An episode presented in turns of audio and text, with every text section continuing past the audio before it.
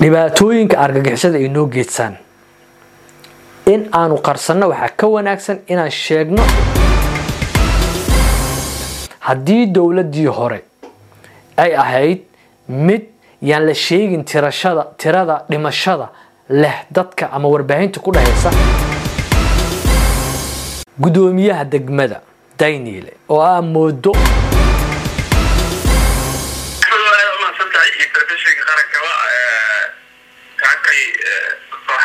kooxaha khawaarista waxay isku dayeen inay caqabeeyaan amniga degmada dayniile ilaahay amarkiisna waan ka hor tagnay wax khasaare hadda buurano jiraan malahan. Mar kasta iyo goob kastana waxaan u taagannahay bishan keliyata waa qaraci labaad waan ka hor tagno oo aan fashilino wax khasaare hadda buurana ma jiraan oo nafeed wax khasaare nafeeda ma jiraan. Waana ka hor tagnay mar kastana inaan ka hor tagno kooxaha qawaayidta aan u taagannahay marka waayahay goobta qaraxu uu ka dhacay. Waa tahay ninka odaga ay sheeganaya mas'uul ka mid ah mas'uuliyiinta degmada dayniile ee qaraxii maanta ka hadlaya isagoo u waramaya tv-ga qaranka ama national t v soomaaliya dabcan hadalkiisa waxaa ka muuqda qarow nin sariir jiifa ee telefoon lagu wareysanaya ee isgedgedinaya ee daacdaacsanaya ama qof qaad cunaya ama qof xanuunsan oo dee nabar ku taagan yahay oo teleefon ku waramayo inuu yahay unbaan anigu u fahmay. Markaa eegto qaabku u hadlayay dhimirkiisana mas'uuliyad darada uu xambaarsan yahay hadalkiisa. Markaa eegtana dabcan waxaa ku qiyaasaynaa qof dhimirkiisu xaaladiisu ay u baahan tahay in wax laiska weydiiyo. Qaraxii maanta ka dhacay degmada dayniile. Dabcan wuxuu ah qarax aada weyn oo meelo fogfog ee ka mid a gobolka banaadir degmooyinkiisa kala duwan laga maqlay. Dhibaato xoogan ayaa soo gaartay ciidamadii dowladda. Sidoo kale dadkii shacabka ahaa dhaawacyo ayaa soo gaaray. Dhimasho ayaa la sheegay. Hanti ayaa ku burburtay. Guryo iyo ganacsi ayaa ku burburtay dad badan ayaa caawa meelay seexdaan haysan kuwaba isbitaalada jiifa. Ninka odaga ah ee mas'uuliyadka sheeganaya wuxuu ku soo koobay shan askari oo dhaawaca iyo hal haweeney ah laakiin dadka degmada waxay sheegeen in dhimasho ay jirto ha ahaato ciidamada dowladda ama dadka shacabka.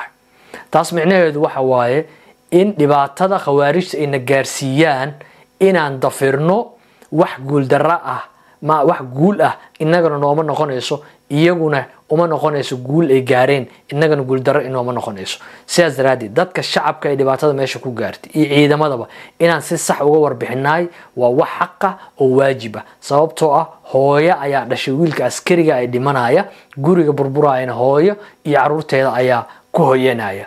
Haddii dowladii hore ay ahayd mid yaan la sheegin tirashada tirada dhimashada leh dadka ama warbaahinta ku dhahaysa dowladda hadda jirta ee soomaaliya. Waxyaabaha foosha xuna ka shaqeynaysa waxaa ka mid a inay warbaahintii dhaqaalo siisay oo ay warbixin beena dadka u gudbinayaan kuwa kalena ay u diidayso inay goobaha sidaan oo kaleeta ah warbixin saxa ay ka soo tabiyaan.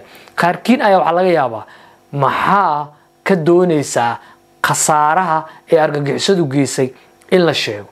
Khasaaraha argagixisadu ay geysatay in la sheegayo marka ugu horeysay waa wax waajiba oo xaqa dadkii dhibaatada ku dhacday in la dafirayay caqliga bini aadamka ma keenayo sidoo kale waa mid sheegaysa shaqoxumada fashilka amni iyo qaabdarada saraakiisha ama dadka mas'uuliyadda iska lahaa mid tilmaamaysa weeyaan waxayna rajo keenaysaa marka la sheego inay dadkii dhibaatada mas'uuliyad daradeeda lahaa ay wajahaan caqabad ah cawaaqibta ay kala kulmayaan sharciga sidoo kale qof wanaagsan oo shaqada qaban karaa in dadka loogu bedelo. Sidaas daraaddeed marka waxba dhib yaa loo arkin.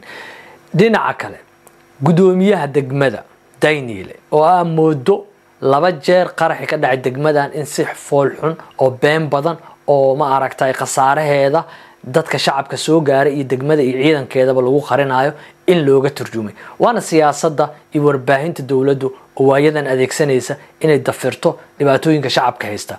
Marka guddoomiyaha degmada haddii aa hurudo haddii aa meel kale ku maqan tahay haddaa qof xanuunsan tahay dhibaato gaar haddee ku hayso inoo sheeg mas'uuliyadda degmadani ma ahan qof sidaan oo kaleeta inuu sii hogaamiyo. Dadka degmada waxaan leeyahay inaad ka tashataan dadka noocaana oo mas'uuliyaddiina haaya ee dhibaatadana aa difaaci karin argixishadana aa celinayn. Marka dhib idinku dhacana qarinaya magdhow iyo caawinitaan aadan ka heleynina inaad jawaab ka bixisaan oo aad go'aan kale ka qaadataan waa idinku boorinaya dhanka laamaha amniga iyo booliska iyo dowladda warbaahinteed waxaan leeyahay walaalayaal warbixinta dadka shacabka ayaa sheegaya qofkii dhintay waa la garanaya kan dhaawacmana waa la garanaya in la sheego waa xaq oo waa waajib ah mas'uuliyadda laamaha amniga ayaa iskale iyagaa looga doonaya inay si saxa amniga u gutaan.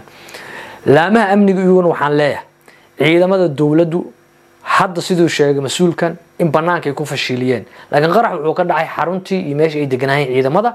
Tii horena waxa ay ka dhacday halkii ay deganaayeen ciidamada isla daynil bishan gudaheeda ciidamada ilaalada waxay magaalada ama dadka shacabka dhexdiisa ayay waxay ka waardiyeynayaan isla shacabkii. Argagixisadii iyagii shacabka ugu imaanaysa halkii ay joogeen. Istaraatiijiyadan iyo qaabkan argagixisada waddooyinka magaalada ama degmooyin gobolka soogal looga waardiyeynayo in sidaan laga qurux badnaysiiyo ayaan ku talin lahaa in ciidamadu ay banaanka ka aadaan dadka maadaama aysan qaraxu meel horeba uga hortegeyn ay ogsooyihiin meeshooda loogu imaanayo inay shacabka ka fogaadaan maadaama laba jeer tiro ah ee dad shacab ay dhibaato soo gaartay.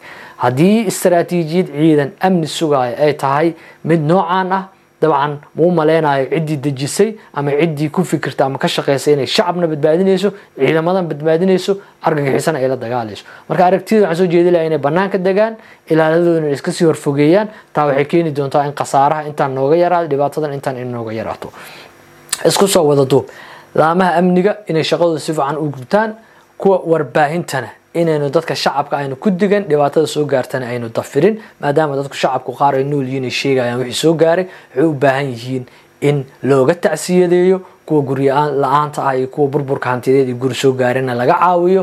Intaasna waa xaq iyo waajib ee muwaadiniinta aanu dayacnay amnigooda ay nagu leeyihiin. Waxaa kuu soo haray warbaahinta iyo mas'uuliyiinta degmada gobolka. Walaalayaal markaa iswareysanaysaan dad caqli leh oo maskax leh oo soomaali ah oo af soomaali fahmaya ayaa idin dhegaysanaya marka isku daya in dadka aad ka gadaan khasaaro ma jiro ama khasaaro wuu jira waa jiraa iyo ma jiro oo isku dhex jirtaay cid laga gadi karo oo labada kun saddex labaatanka nool oo qaangaar ah ma jirto. Dhibaatooyinka argagixisada ay noo geedsaan in aanu qarsanno waxaa ka wanaagsan inaan sheegno cidda mas'uuliyaddaas iska leh lagula xisaabtamo dadka laga horwareejiyo si loo helo kuwo hufan oo si nidaama shaqada u qabsan kara khawaarijtana si nidaama oo la yaqaan ula falgeli kara ka hortagooda iyo bacsigoodaba. Laakiin inaan guryaha fadhiisano oo qaad cunno oo aan sheekeyno oo hoteelo dhexdood telefoon inta ka soo dirno waan fashilino dhahno iyo inagoo meed iyo dhaawac inoo yaalla wax nidaama oo caqli oo sharci oo dowladnimo ah oo qof binaadan u dhegeysan kara ma aha. Sidaas daraaddeed marka waxaan leeyahay in la sheegayo waa xaq shaqadayna ka mid